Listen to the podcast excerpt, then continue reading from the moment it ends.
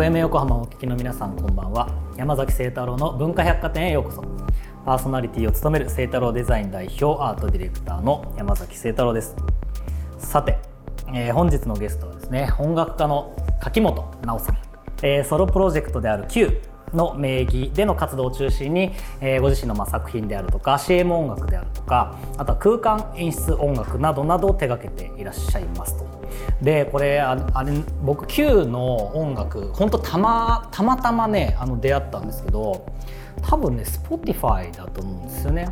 まあ、皆さんご存知の通り僕比較的ミニマルな感じでなんだろうな風景が見えるようなまあ音楽が好きなんですがなんかポンと出てきてねあ好きだってもう瞬間的に思ったんですね。で遊びに来ていただいたというような形になってます。楽しみです、えー、そんな柿本さんと2週にわたってお送りをしていきます。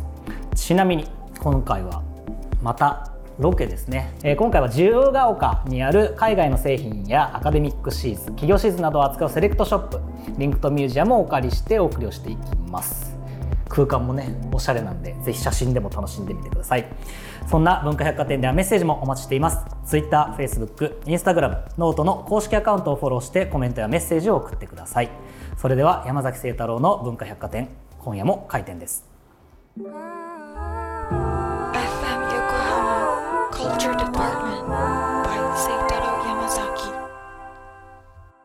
本日の文化百貨店にお越しくださったゲストをご紹介します Q の柿本直さんです。よろしくお願いします。よろしくお願いいたします。ようこそと。はい、ありがとうございます。遊び来ていただいて。いやこちらこそありがとうございます。この前半パートは、まあ普段あの書けないんですけれどもあの音楽をねちょっとうっすら聞きながらあのお話を聞いていければなというふうに思ってます。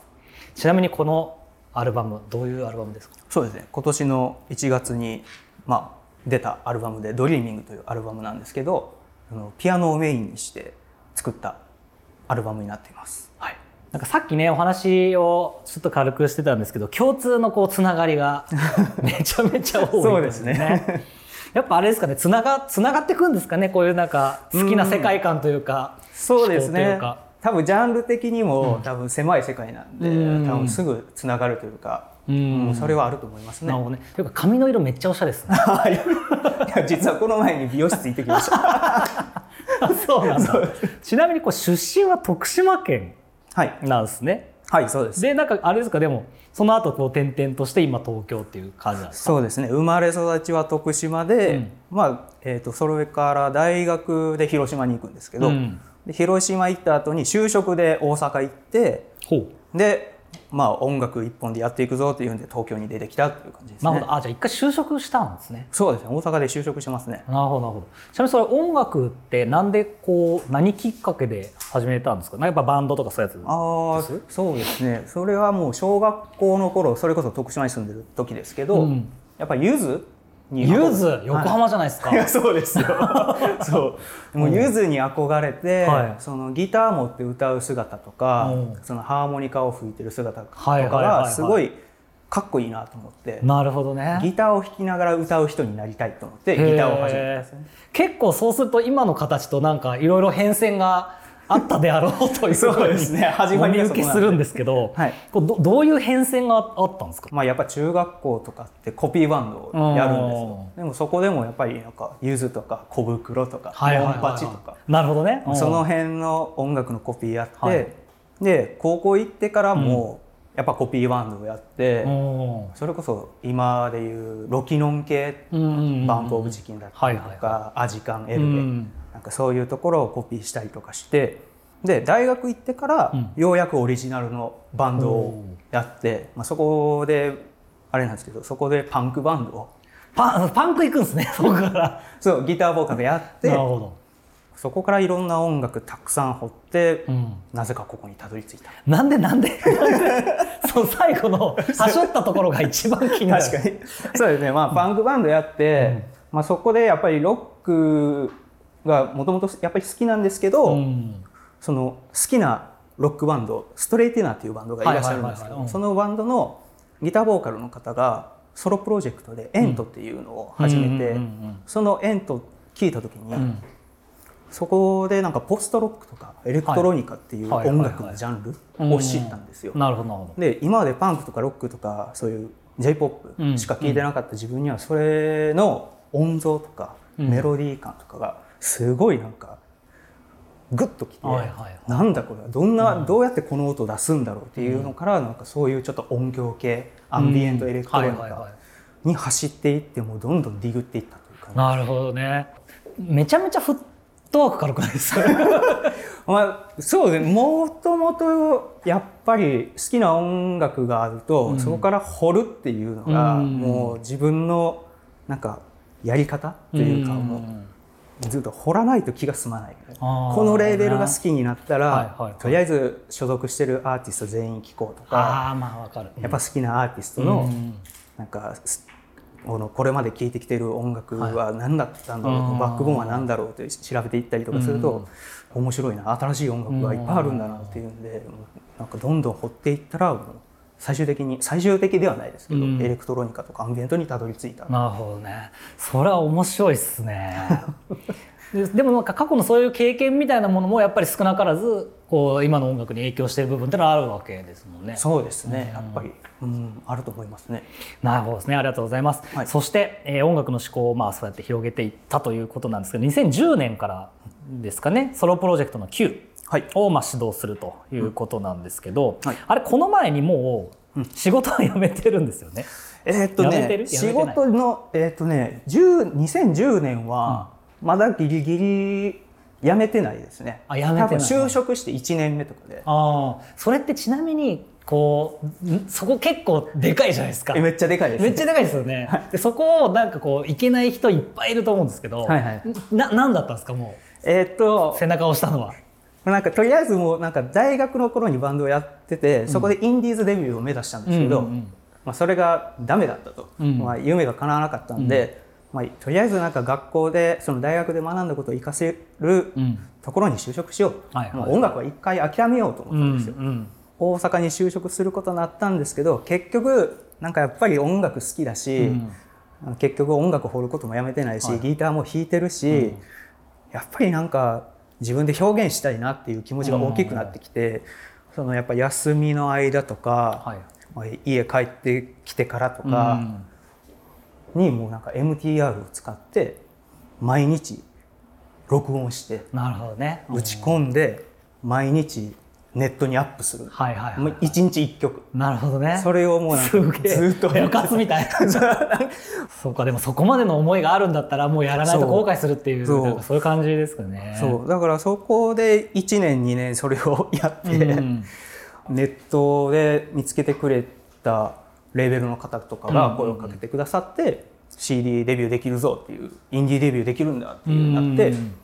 じゃあ俺音楽家になれるんだと思ってそこで2013年かな、うん。辞めましたね仕事を。あそうなんだ。そういう時系列なんですねこれ。そうなんです。なんかとりあえずなんか届けたいみたいなあ気持ちがすごい大きかったと思います、え音楽でなんかな何を何がそのなんだろうおお押すというかその創作欲を。どうやっぱりその憧れてるミュージシャンのようになりたいとか、うん。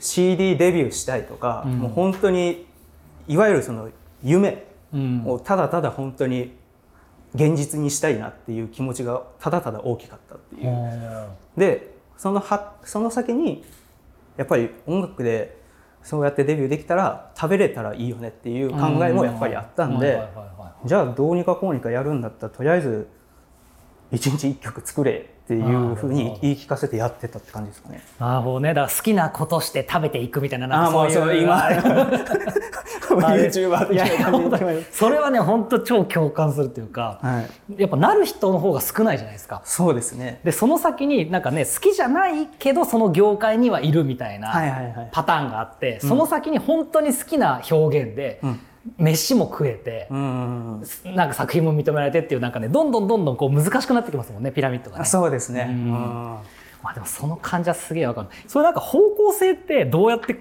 決めたんですちなみにそれ作っていくときに。もう一日一個の時はランダムですか、それで引っかかったらもうそっち行こうみたいな。いやーもう結構ランダムだったのかな、もうとりあえずなんか作ってネットの海に放り投げとけばなんか引っかかるかなっていう淡い期待もあったんで。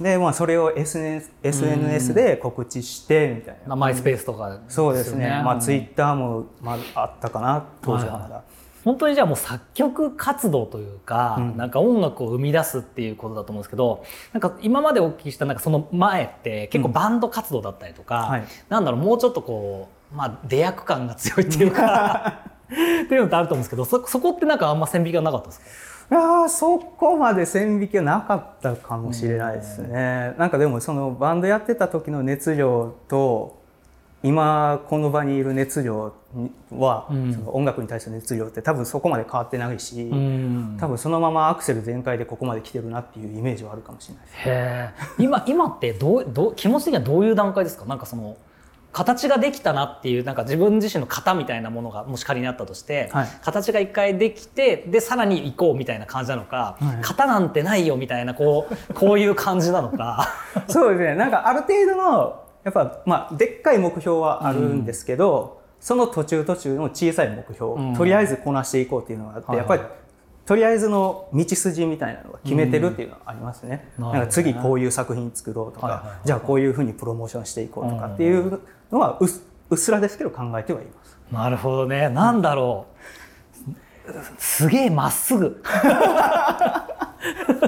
まあ本当多分まっすぐだと思いますいやすごいまっすぐですね、はい、なんか話してて気持ちいいっすね ありがとうございます。ありがとうございます。はい、えー、それではここで一曲いきたいと思います。柿本さん曲紹介お願いします。はい、えっ、ー、と聞いてください。9でサンセット。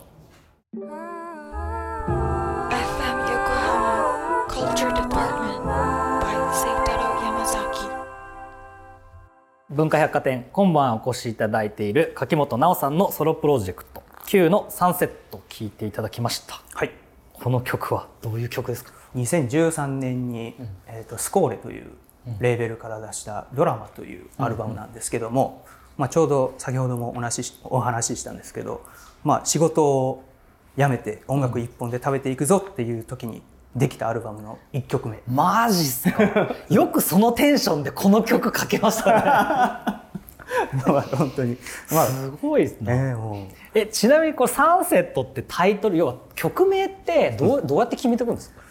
そうですね。なんか曲を作る前にある程度なんかこういう風景に音楽をつけたいっていうイメージがあって、うん、いやそこに浮かんでる風景が例えばまあサンセットとかだったら、まあ、夕暮れ、はい、まあ、これはちょっと地元の海岸の海岸に、えー、と沈んでいく夕日をイメージした曲なんですけど、うん、なんかやっぱそういう風景があってそこに名前を付けるとしたら分かりやすいのがいいねっていうんでサンセットにしてるとか、うん、なるほどね。そうですね。じゃあ、まあ、まさにその角本さんの曲を聴いて僕がなんか風景が見えるのはいい合ってるんですね。あそうですね。それはもう本当嬉しいことです。なるほどなるほど、はい、ありがとうございます、えー、まだまだ柿本さんとお話をしていきます。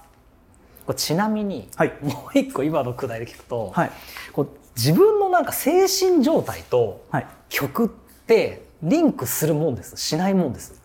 いやリンクしますね。あします？やっぱなんかやっぱりちょっとへこむなっていう時は暗い曲ができたりとか、音数少ない曲ができたりとか。やっぱあるんだそういうの。そうやるぞってなった時は、なんかすごいキャッチーで、はいはい、音数多めになってそうそうそう。元気な曲は作りがちです。なるほどね、はい、じゃ結構そのなんかあれは大事なんですね。なんか。そうですね。テンション感はすごい大事だと思います、うん、変なしずっと同じテンションだったらずっと同じテンションの曲にしかならないじゃないですか。あ確かに。そうするとなんか逆にこう心情が荒れてた方が、はいはいはい、なんかいろんな音の世界が広がっていいのかなとか。あ確かにそれはあるかもしれないですね、うん、いろんな経験したりとかすると、どんどん振れ幅も広くなるかもしれないですね。そうですよね。なるほどね。面白いですね。えー、そして、えー、まあ今ねお話もありましたけども、2010年に Q の活動がスタートしまして、2014年に大阪が東京に来るということなんですね。これはこのタイミングなんかあるんですか？そうですね。先ほどのやっぱりリリースしたドラマっていうアルバムが、うん、なんか思った以上にたくさんの人に届いて。うんまあ、より一層音楽でやっていくぞっていう気持ちになったのと同時に、うん、まあ、ちょうどその2012年13年ぐらいからそういう映像用に音楽をつけてほしいっていうご依頼、その東京の制作会社さんからなんかメールが届くようになって、うん、あまあアーティスト活動をやって作品を出して、うん、そのお金をいただくっていうことももちろんあるんですけど、それ以外で作曲家としてそうやってうん。その映像に音楽をつける仕事ってあるんだっていうのをそこで知ってそれをまあ大阪時代にちょこちょこやってたんですけど、まあ、2014年ぐらいからその作曲のお仕事も結構いただくようになったんで、うん。まあ、実際やっぱりやり取りしててもそのメールとか当時はスカイプとかではい。打ち合わせしてたんですけど、じ実際にお会いしてお話ししたいなっていう気持ちが大きかったんで、うん。まあ、これはいい機会なんでちょっと意を決して東京に行こうか。と。なるほどね、はでも今あれですよね。なんか逆にリモートが増えてて。まあ確かに。さあもうそれもほんまよう考えますね。うん。うん。まあ、逆に東京じゃなくてもね良くなってきたりとかもしてますもんね今ね。ね。まあ、出てきてよかったな反面、うんまさかこんな状況になるとも思ってなかったんでまたちょっと考えてるっていう、はいはいはい。なるほどね。これなんかやっぱ場所性ってなんか影響あるもんです？ああると思いますね。やっぱその住んでる場所の風景とか空気感とか土地柄とかってすごい影響を受けるなと思ってて、なんか僕が今住んでるところとかはなんか川もあったりして、自然も近くにあるっちゃあるんで、まあすごいなんか過ごしやすいというか、うん。穏やかに暮らせるなっていう気持ちがあって、なんですごい制作もしやすいし、うん。都内にも出やすいしっていう。んで、なるほどなるほど、はい。そうかそうか。じゃあ今場所的には結構ベストな感じなそうですすんでかね。ねちょっと落ち着いちゃってますね。なるほどね。まあね、さっきの心情の話はそれがいいのかどうなのかっていう話もね、あんのかもしれないですけど。そうですね。ちなみにこれ、なんか普段からなんか曲をこう作っていくために、なんか意識してることとか、なんかルーティンみたいなのってあるんですか？インスピレーションソースというか。今のコロナ禍になるちょっとぐらい前から、えっ、とね週4号ぐらいで走ってるんですけどランニングで。めっちゃ走ってますね。週4、5って。そうなんか東京出てきてから本当に自宅でずっと作曲ばっかしてたんで、いよいよ体に気使わないといけないなと思ってちょっと走り出したんですけど、まあ、それが結構楽しくて、うんやっぱりその毎日走ってると見る景色とかそのはいはいはいはい。感じる空気とかって日々変わるじゃないですか。うん季節にもよって変わるし同じ時間走ったとしてもやっぱり空とかも雲があったりとかはい。なかったり曇ってたりとかってなんかやっぱそういうのを感じるのを日々楽しみに生きてるっていうのはあるかもしれないです。なるほどね。え、走るとき、僕も走るんですけど、はい。走るとき何聞いてます？あえっとね 実はそれパンク聞いてるんですよね。タイムも出したいしそうそう、BPM 結構大事そうなんですすよね。そうやっぱテンション上げたいなっていうのもあって、そこはちょっとパンクとかロックを聞くことが多いです。なるほどね。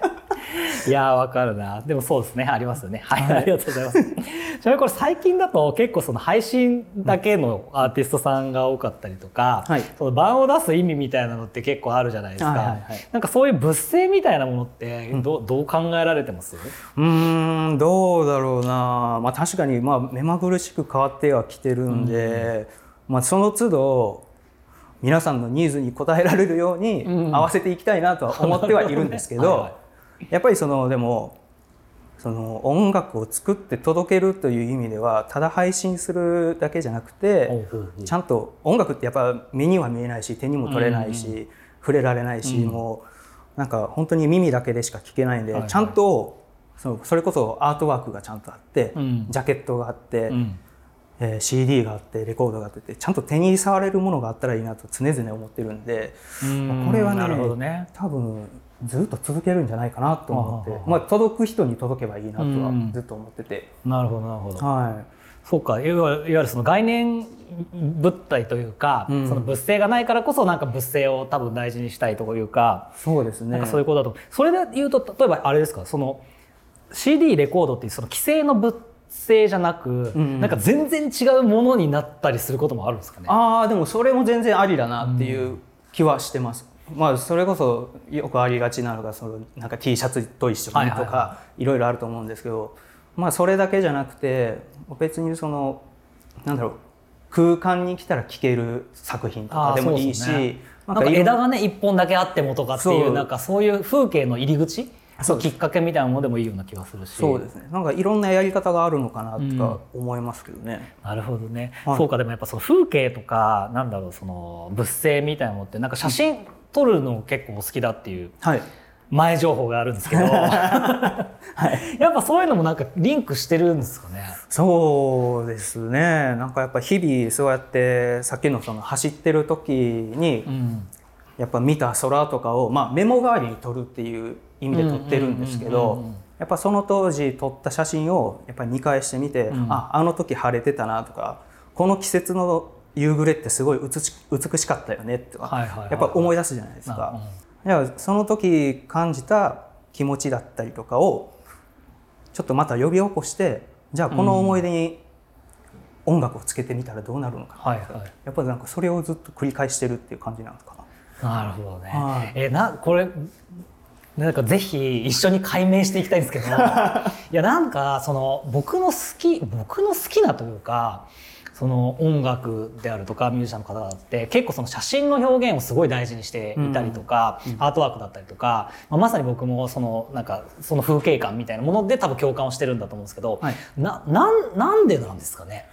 その領域って。うん、なんかでも確実につながってるじゃないですかこの価値観って。確かに。そうなんです何なんでしょうね。人間が持って生まれなんかあるのかな？ずっと思ってるものなのかな？そう何なんだろうと思って。こんなにつながります？みたいな感じなんですよね。なんか懐かしいよねとか、うん、その叙情的な感じがするよねとかって、なんか日本的だよねとか。みんな雪だよねって言ったりするじゃないですか。なんかいろいろなんかそれこそ Q 君って海っぽいよねとかって言われるんですけど、それって何なんだろうみたいな思ってて、それこそなんかやっぱ生まれ育った場所とかそういう土地柄とかなんかそういう背景みたいなのがにじみ出てて。人それぞれそういうのを持ってるのかなとかって思考えたりするんですけど、まあ、実際やっぱ答えは全然出ないですよね。そう何かを呼び起こしてるんだと思うんですけど音楽が。で日本人だけかっていうと別にそんなことも全然ないじゃないですか。そうですよね、すごいでも不思議ですよね。いや不思議ですよね。で不思議だけどやっぱみんななんかそういう風景でねなんかつながるというか。でもその風景が実際にある風景だったりなかったりとかっていうね話があるんでなんかそれはすごい面白いなって思いますけどねありがとうございます、えー、それでは最後にもう一曲 Q の音楽お願いします。はい。では聴いてください、えー、Q でペタルダンス。本日のゲストは音楽家の柿本直さんでした。ありがとうございました。ありがとうございました、えー、今週は Q の柿本直さんとお送りをしました、えー、久しぶりに音楽の話ができて楽しかったですね。なんだろうなんかこのすごいシンクロ感というかねちょっと解き明かそうって僕思いましたどっかのソロ会でこの解き明かす会やります。この音楽と風景と写真と心情と、これ絶対なんかあると思うんだよな、本当に。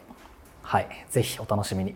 といったところで今週の文化百貨店は閉店となります。また来週5月16日の深夜0時半にお待ちしています。お相手は山崎聖太郎でした。